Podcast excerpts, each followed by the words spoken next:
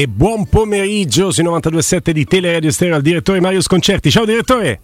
Ciao, buongiorno a tutti. Grazie direttore. E allora, ovviamente Stefano Petrucci, Robin Fascelli non hanno bisogno sicuramente di presentazione. Guglielmo Timpano. Stefano, direi di cominciare con il direttore su quello che è il caso più dibattuto anche dalle telefonate, cioè Zaniolo sì, Zaniolo no. Direttore, qua sta diventando il tormentone dell'estate, ma quale pensi sarà l'epilogo alla fine di tutta questa vicenda? Ma insomma, le distanze sono abbastanza lontane ancora, a meno che non si vada davvero a questo prestito forzoso, molto costoso anche inizialmente. Io penso che la volontà di vendere ci sia, altrimenti non si sarebbe nemmeno fatta la trattativa. Capisco che possa essere...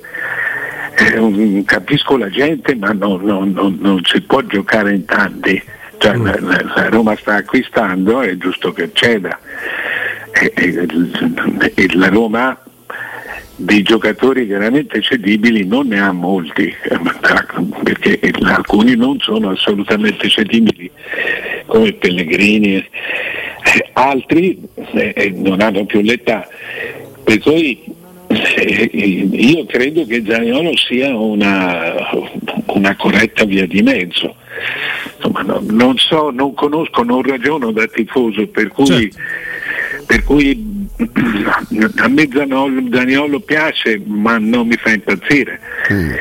E se dovesse essere valutato quella cifra, i 50 che si dicono, secondo me l'affare va fatto. Mario, stamattina si è espresso anche ieri, si è espresso anche il CT su Zaniolo, che insomma non è stato proprio delicatissimo, c'è stato qualche precedente, qualche attrito, lui alcune cose non le ha gradite, ma l'invito a Zaniolo a ricordarsi che tutto sommato è un privilegiato, no? Al di là degli infortuni, quello che gli è passato, a giocare nella Roma, avere tutta questa attenzione addosso, gli ha ricordato anche che la carriera dei calciatori è breve e che bisogna mettersi a un certo punto in carreggiata. Lui è ancora una splendida promessa, ma insomma non è più manco un bambino, perché oggi è uno del 99, beh, di loro viene da dire, però non so cos'è dei ragazzini nel calcio attuale. Sì, non so a che titolo Mancini abbia fatto questa uscita, perché così non è un'uscita puramente tecnica. Insomma, non lo so, forse gli è stata fatta la domanda. Gli hanno chiesto di Zaniolo, se lui si è espresso su questo argomento. Ma comunque quello che mi sembra abbastanza evidente è che tra Zaniolo e la Roma ci sono dei problemi. Secondo me è un affare che conviene più alla Roma che alla Juve. A questo punto, se c'è la sicurezza di prendere quei soldi, io credo che vada fatto. Tutto sta a limare, no Robby? Anche domanda e offerta. No, perché... ma infatti io ho una curiosità che esce un pochino dalla situazione in sé, per come la stiamo raccontando, per come la stiamo approcciando anche col direttore Sconcerti. Infatti le chiedo, perché noi cerchiamo, anche quando abbiamo le dirette, ci confrontiamo con i nostri ascoltatori, di evitare di parlare solo di Zaniolo, perché riteniamo che sia un tema che poi possa anche andare a noia, da troppi giorni che se ne parla, troppe storie dietro. Poi però gli stessi fruitori aprono un giornale e la rassegna stampa sulla Roma aperte quasi tutta su questo ragazzo. Allora mi chiedo se lei da direttore, rispetto a eventuali ipotetici caporedattori, che attenzione metterebbe nella sua testa all'argomento Zaniolo, perché chiaramente anche nell'impaginazione, perché l'idea è: questo argomento tira, ragazzi, andate pure se non c'è la notizia. Ha ragione anche chi alza la mano per andare verso l'altro estremo, ma però se non aspettate un attimo di avere qualcosa di concreto prima di rispiattellarlo su tutti i giornali. Credo non sia facilissimo, e per questo mi appoggio alla sua esperienza, direttore. Ma sai, le impressioni dei lettori, è molto bravo il giornalista che riesce a capirle, ma non sono molto comprensibili. Inizialmente la notizia non era una notizia gradita. Dopodiché si è cominciato a pensare che la valutazione è molto alta. e che il vero modo per fare mercato sia quello, e la gente vuole fare il mercato. Ecco, mi sembra che la vera realtà del caso Zaniolo è che porta soldi che in altro modo sarebbe difficile avere, per cui io farei quello che viene fatto, perché insomma ormai tutti sanno tutto, non è che si possono inventare troppe cose, cioè parlerei della realtà e andrei però anche sulla fase della fase di chi dovrà arrivare al posto suo, perché poi la cosa che interessa alla gente in questa città è soprattutto quella, se va via Zaniolo che arriva. Pensi che Dybala, direttore, possa essere un nome?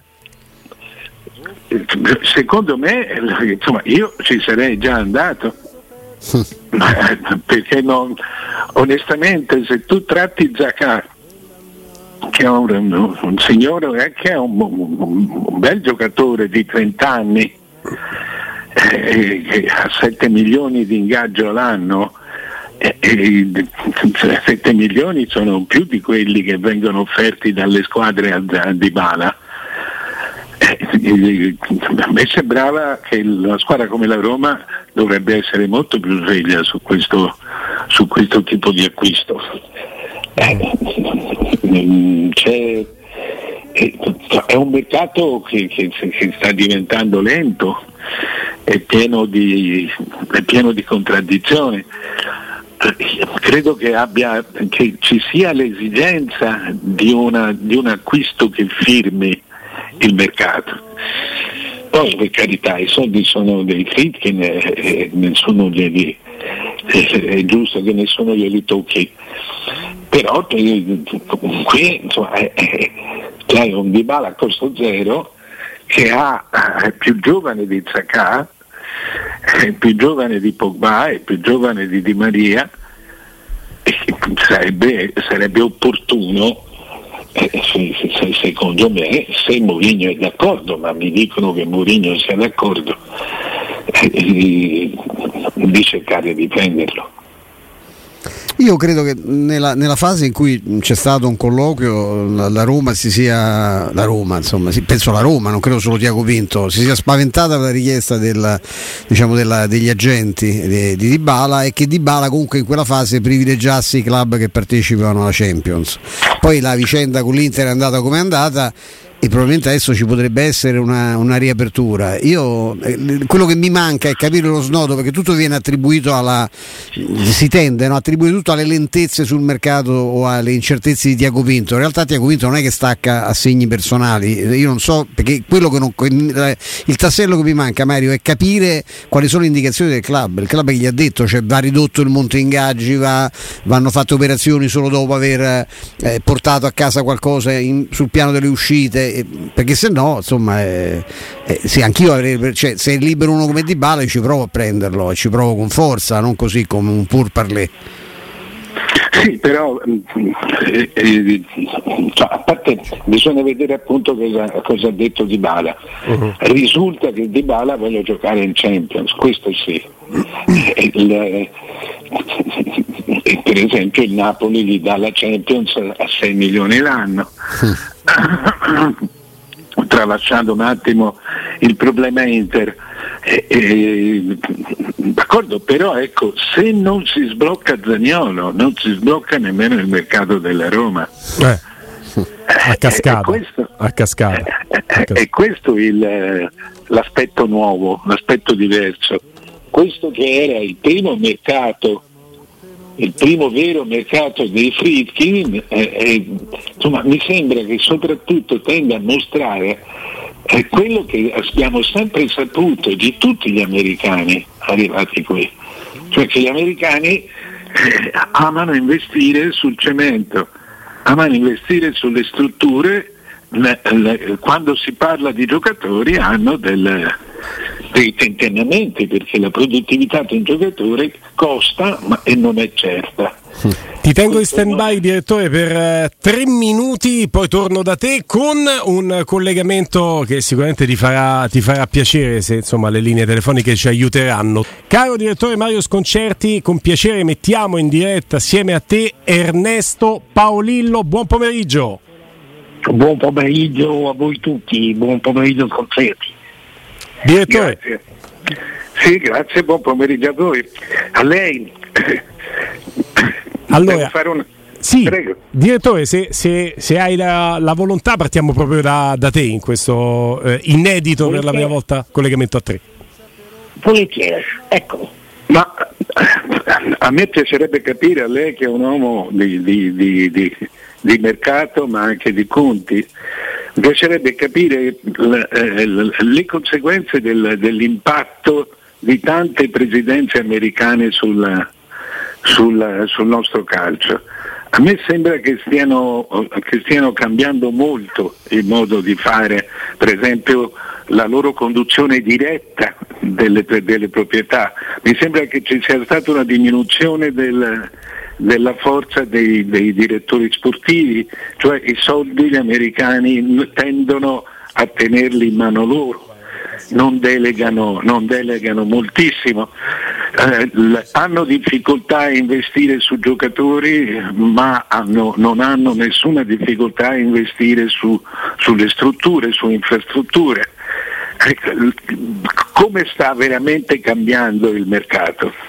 Il calcio è cambiato, la sua analisi è un'analisi perfetta, perché è cambiato veramente il modello di business. Siamo passati da un'età della pietra, diciamo, dove c'erano i presidenti mecenati, i grandi presidenti appassionati, mecenati, e quindi che coprivano loro, perché lo potevano anche fare con le regole che c'erano, i deficit delle squadre, e adesso invece c'è una mentalità più corretta, se vogliamo, totalmente nuova, dove la squadra deve reggersi sulla capacità di fare i ricavi. E siccome i ricavi si fanno non soltanto sulla vendita dei diritti televisivi, ma correttamente andrebbero fatti con tutto ciò che intorno allo spettacolo, quindi incluso lo stadio, è incluso il marketing, è incluso anche il settore giovanile, eccetera. E praticamente adesso c'è un governo totale dell'azienda club, e ogni parte deve produrre utili, che è una mentalità molto sana, molto giusta.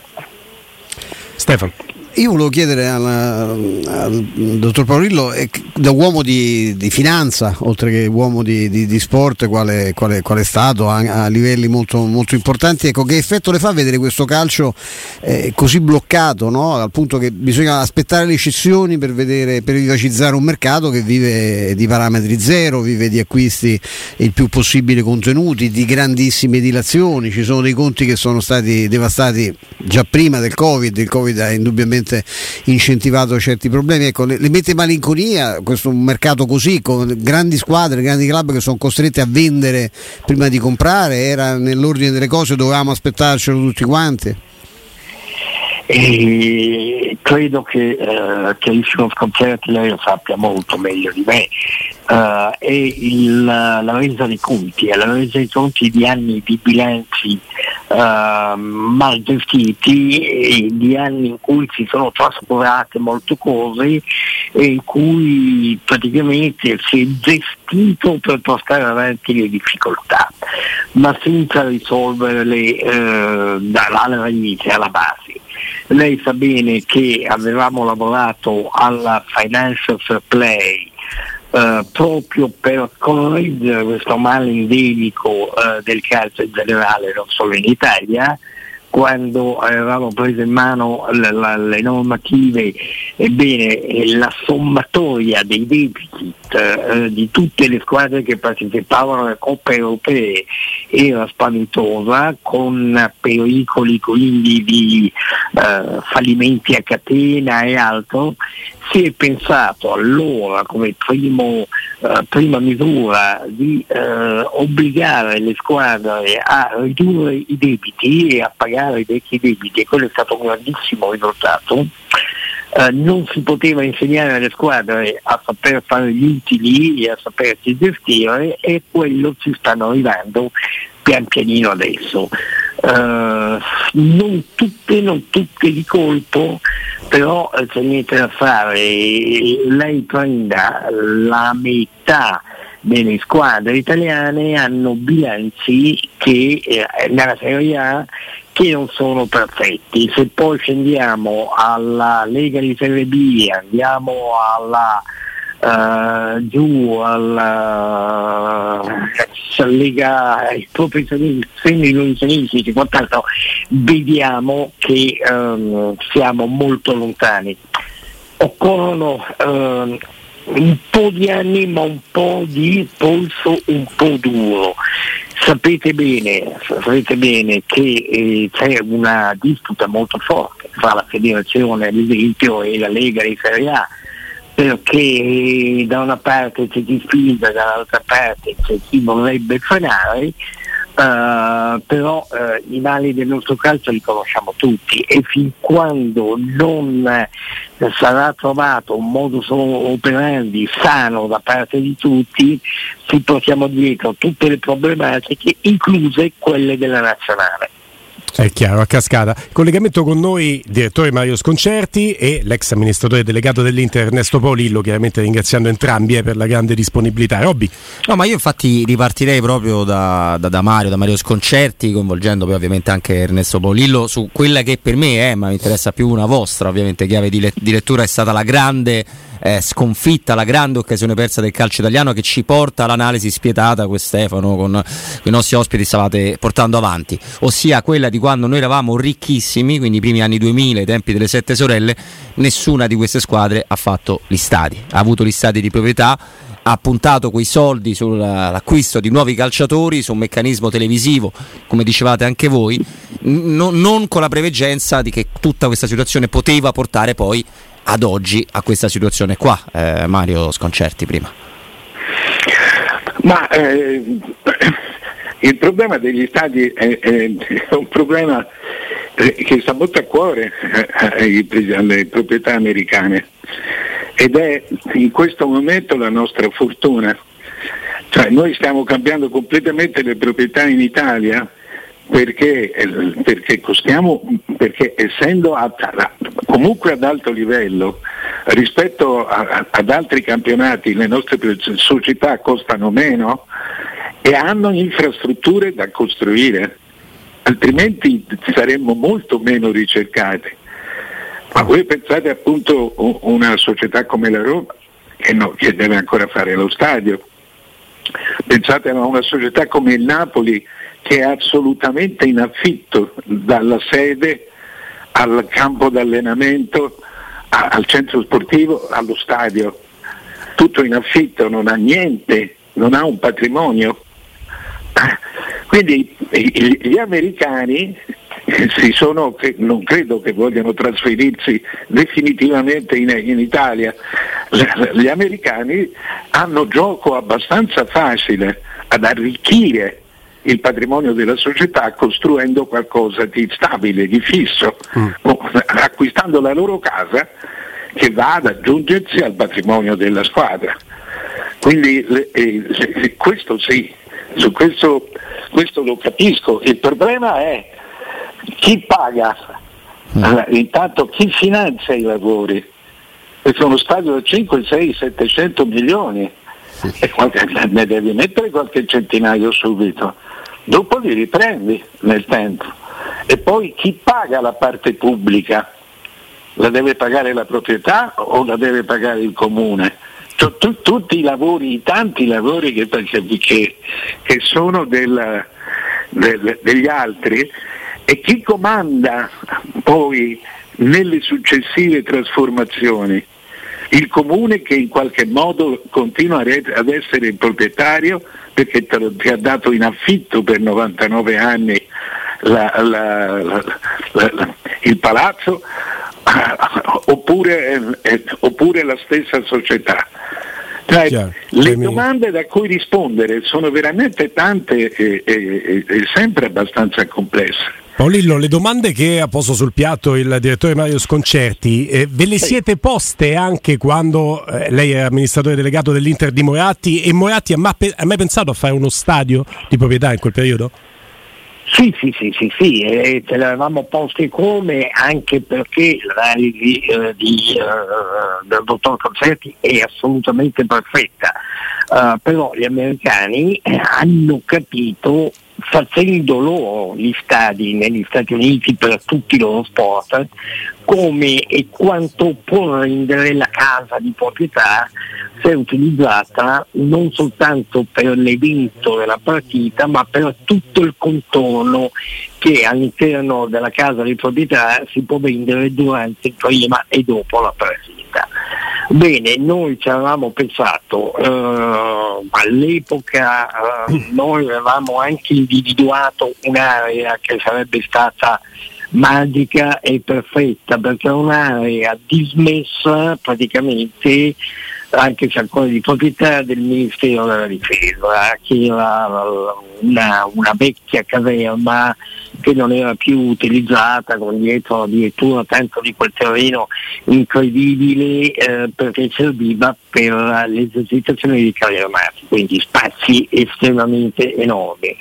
È evidente che in quel momento il Ministero della Difesa avrebbe dovuto praticamente aprire una gara per la vendita di quell'area. Avevamo contattato il Ministero e loro avevano detto che, per evitare che la gara fosse stata aperta a non solo le città sportive ma anche agli immobiliaristi, bisognava fare in modo che il Comune di Milano destinasse quell'area ad area sportiva con molta chiarezza, molte indicazioni.